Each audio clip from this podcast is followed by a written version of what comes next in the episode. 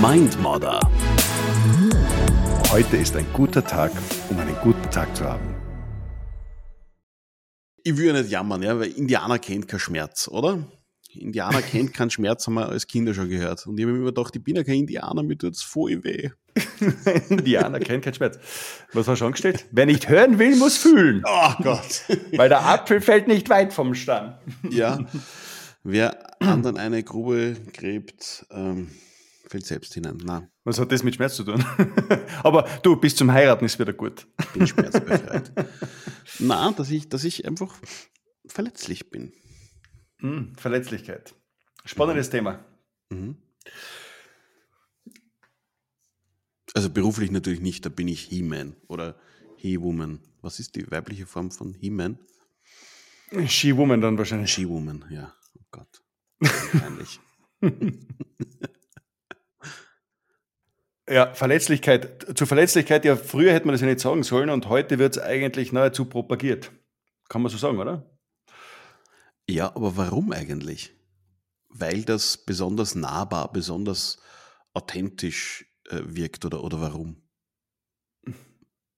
Ja, zu authentisch haben wir eh schon eine Folge aufgenommen. Ja. Ähm, ich glaube, dass es im Endeffekt dann einfach das Zugeben von Schmerz ist und Schattenseiten beleuchten. Wo Licht ist, ist auch Schatten und das dann entsprechend dann gleichsam authentisch eben zugeben. Mhm. Mhm. Mir ist es teilweise auch schon zu sehr mit einer Agenda versehen. So Richtung, äh, ich mache mich jetzt nahbar und deswegen zeige ich mich verletzlich. Mhm. Ja, das war ja so um das Thema. Also es gibt ja sehr, sehr viele wichtige Themen, gerade im beruflichen Alltag wie äh, Schlagwort Burnout und so weiter. Ja, also das ist ja wichtig, dass man darüber spricht und auch über seine Verletzlichkeit.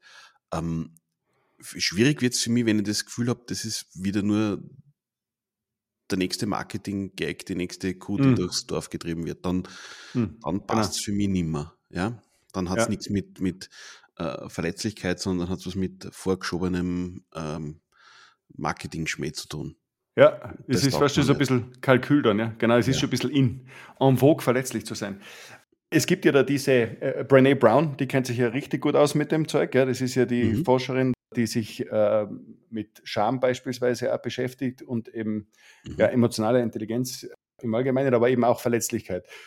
Und in ihrem sehr bekannten TED Talk, das ist übrigens der meistgesehene, kann ich an dieser Stelle nur empfehlen, jeder, der es äh, vielleicht noch nicht gesehen hat, unbedingt mal reinschauen mhm. und äh, auf YouTube nachsuchen, Brene Brown. Da kommt es sofort daher. Und in diesem TED Talk, da spricht sie ja davon, dass Soldaten beispielsweise, ja, oder auch äh, Feuerwehrmänner, die haben überhaupt gar kein Problem zuzugeben, dass sie Schiss haben, irgendwo in den Krieg zu ziehen mhm. oder dass sie Schiss haben, äh, in ein brennendes Haus reinzugehen.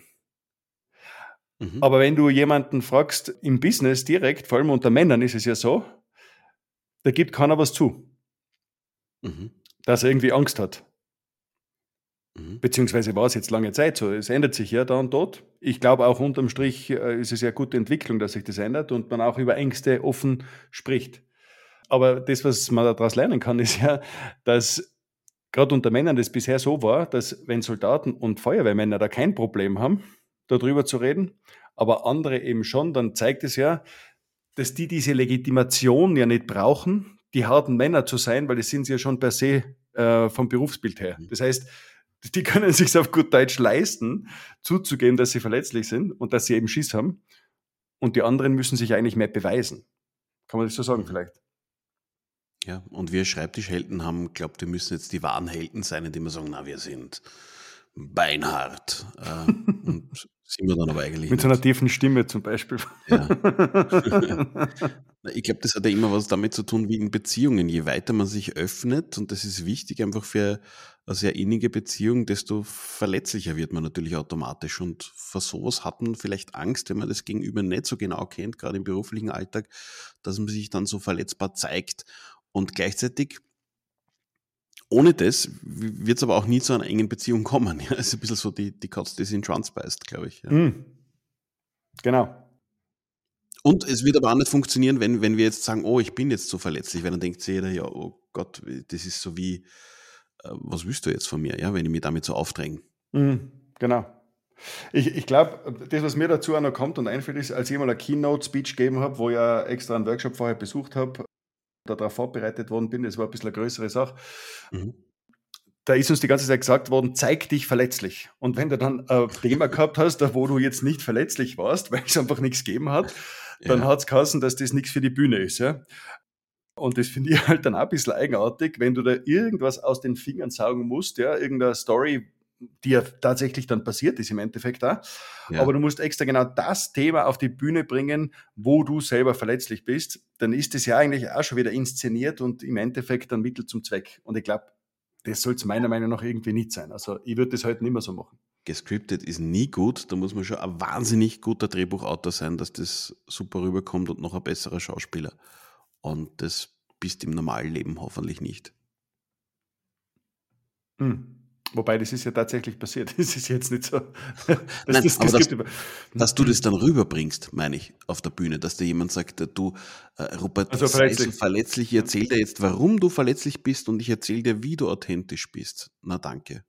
Ja, exakt. genau. Also, wie gesagt, was lernen wir draus? Ich glaube, die Verletzlichkeit vor sich hertragen ist nicht unbedingt das, was äh, die Idee dahinter ist, sich verletzlich zu zeigen.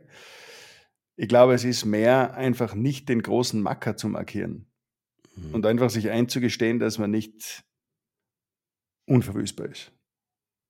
Verletzlich sein, wenn man verletzt ist. That's it.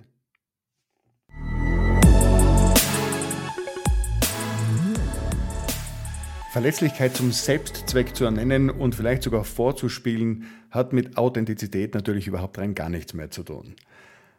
Wenn ich mich allerdings aus der Komfortzone bewegen will, dann ist es etwas, was definitiv eine Rolle spielt.